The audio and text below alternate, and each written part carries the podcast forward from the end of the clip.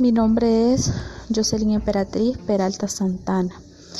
Soy de la carrera de psicología de segundo año y voy a hablar acerca de las emociones que rigen la vida diaria en el ámbito académico. La primera emoción sería la alegría. Considero que esta emoción es la más importante porque se presenta a cada momento con mis compañeros, mi amiga y con algunos de mis maestros. El motivo de esta emoción es simplemente la compañía de mis amigos, las bromas y las pláticas que tenemos entre nosotros y el convivir con algunos de mis profesores. Es una emoción que me puede durar solo minutos, solo el tiempo que dure la conversación.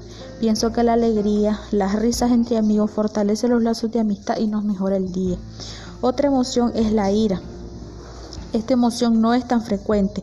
Lo que, me provoca ira son las discusiones y la falta de comunicación con mis compañeros. Esta se presenta más cuando tratamos de ponernos de acuerdo para algún trabajo y me puede durar mucho más que la alegría y mis, mis expresiones faciales. Con mis expresiones faciales cualquiera lo notaría que estoy enojada. También se me puede salir alguna grosería solo por impulso, sin querer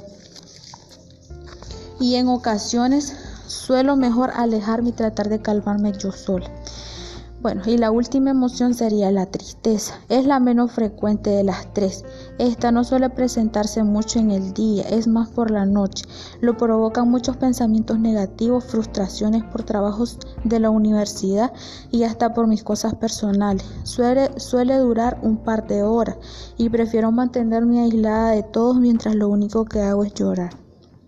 Esto afecta mis lazos de amistad debido a que no me gusta que nadie me moleste y suelo ser un poco agresiva si lo hace. Prefiero mantenerme aislada, prefiero estar sola mientras trato de calmarme y que esta emoción pase.